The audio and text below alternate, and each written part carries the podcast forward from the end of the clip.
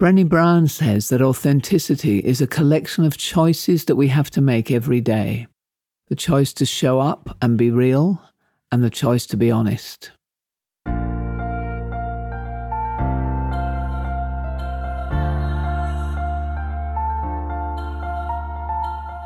This is Walking Your Talk, a personal development podcast about leadership, authenticity, and courage. I'm Carolyn Taylor, and I've spent my life working with leaders in organizations on how to change their culture. But this is much more personal. If you want to be known as someone who walks your talk at work and beyond, then this podcast is for you.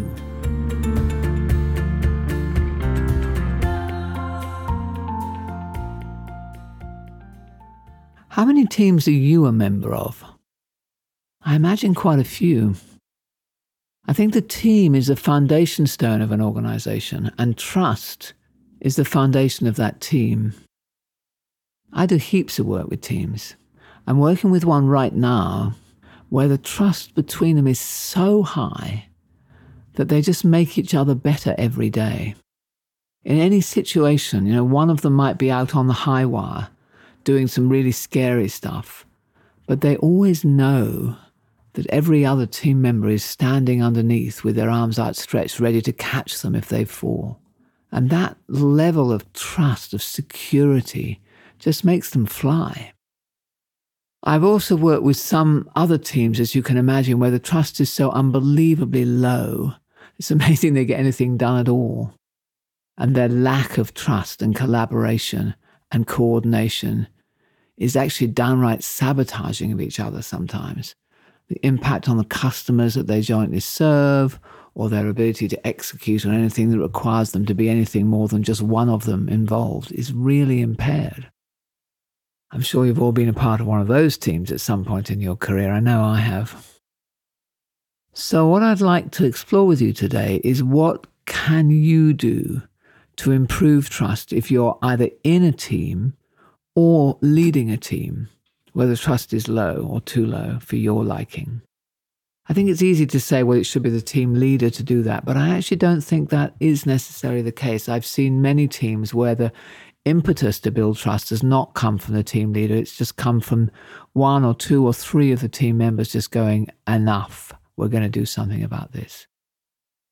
I think the single most impactful thing I've found that works is to create vulnerability. Because when people do show more vulnerability to each other, I think their trust of each other improves because they see each other as humans with all the foibles that we all share. And when someone comes across as too perfect, too intact, if you like, we tend to assume that they're hiding stuff. And then in some way, that stuff will damage us. So trust drops. The more open people are, the more other people trust them. So, one of the best exercises that I love to run when I'm working with teams is one that we call If You Really Knew Me. I do it, uh, I'd say at least once a month. Let me describe how it works. We usually do it over dinner, so everyone's had a couple of drinks, and we get a table in a private room so that the table is set up so everybody can see each other and you can have one conversation. So, it's usually like a square table or something like that. And then the exercise is simply that anybody pops up and says, If you really knew me, and then they tell a story about something that happened to them or something that has shaped who they are today. Either something that happened that was somewhat traumatic, or a person who had a strong influence, or some strong set of values that they hold that has shaped who they've become. And the stories just get more and more profound as the evening goes on. It's absolutely extraordinary. And they're almost always not work stories, but they're just stories that everyone goes, oh, now I understand more about why you are the way that you are. It makes sense to me now. And so my empathy for you goes up. Honestly, some of the stories I have heard have just been so moving. Can't really share them here, but you can imagine. So, how then do you improve vulnerability? There is a school, of course, of setting up an environment where an exercise like that will work. But in your own team, some people say that you can't be vulnerable unless there's trust. So it becomes a bit of a catch 22. But my belief is that in fact the opposite is true. That being vulnerable where there is some mistrust and taking a step towards that risk actually improves the trust. Now, you've got to judge how much, how deep, how vulnerable, but it really, really does make a difference. If you want to go more deeply into vulnerability, as Brene Brown says, you're the one who has to step forward and make those choices. So I'll give you some practical steps that I've found are really great. And I've learnt a lot of these, by the way, from using Patrick Lencioni's team survey. Don't know if any of you have seen it, but for me, it is the best on the market. And it, trust is one of the dimensions it measures, and it has some really good questions that relate to building trust. And they almost all are about vulnerability and being prepared to take risks with people. So a few years ago, I was deeply hurt by somebody who I loved very much to the extent that I pretty much fell apart. And I really struggled to keep things going at work, and that went on for some months. And the members of our core leadership team at that time were just fantastic. They stepped in, they held the business together. Actually, it thrived. I was out and it thrived. And later, as things started to kind of stabilize for me, one of them said it was obviously a terrible time, but for us, it was actually the best of times. Oh, thanks, I say. But the reason was because we saw you as a human almost for the first time, because they told me that I'd always seemed so remote like I had it all together, never showed my flaws. And that actually, they said, kept me away from them. She actually said that it keeps you away from us.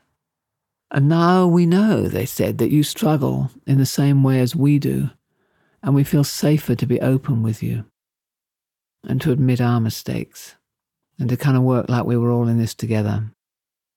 On a broader level for me, actually, my whole life, that whole experience just broke me open in a way that has made me more vulnerable and more willing to share that vulnerability with others because I just realized at that time how amazing, what an amazingly positive impact it had on everybody around me and especially on, on our team at work.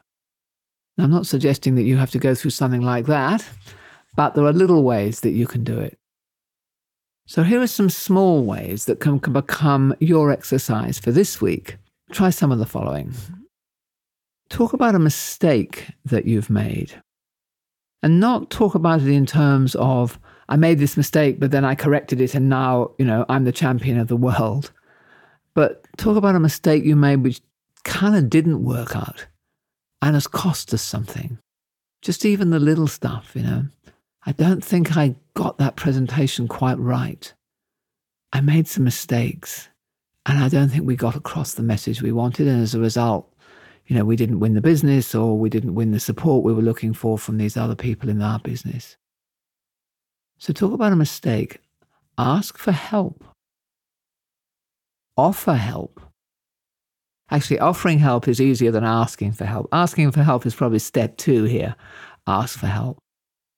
I don't know how to do this. Can you help me out?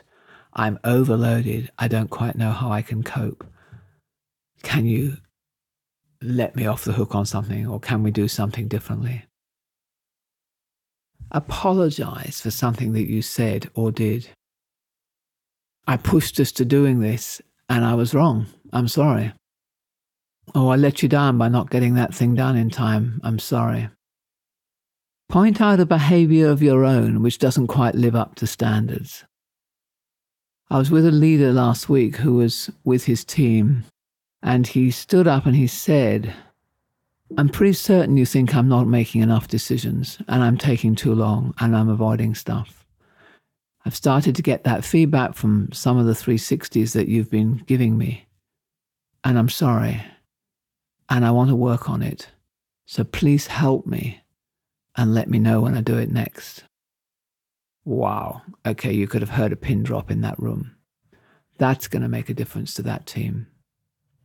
Submit, uh, apologize for something that you did. Be courageous at admitting out your own behaviors. And if you do that, then I think you're in a position to start pointing out some behaviors in someone else. You know, when you did this, I found it difficult. It didn't quite meet what we'd agreed. Another thing is to share something that did shape you. As I said before in that, that exercise that we did, just talk more about you as a person, be more personal, open up about what's going on outside of work. So there's six or seven things there. And each one of them just makes this small contribution to lowering the barriers which build up and create that mistrust in teams, which in turn makes it so hard for you to then fly and achieve together. Of course, by doing these things, you are looking for some reciprocity for others to mirror your behavior. Some may and some may not. Obviously, you don't want to be overly vulnerable in a world where no one else is doing it. But at the same time, if you wait for other people to initiate things, nothing will ever happen. So it's all about appropriateness and balance and how far can you go. But my invitation is be the one who starts it. Make that happen. You can also consider doing, you know, some specially designed team development activities with an outside facilitator. I think those do help. They, they give you a kind of a kick start. What's great about all this is that however people actually respond, when you learn some of those skills of vulnerability, you actually find that you start to change in some quite unexpected ways in your relationships with other people, both inside and outside of the team. So trust me, it works. Go well with this, because in the next episode, I want to cover trust between teams. And that becomes a whole nother level of challenge and opportunity. So I look forward to talking more with you next week. And I hope you're able to put in some of the exercises from this week as practice for taking it further next time. Thank you and see you then.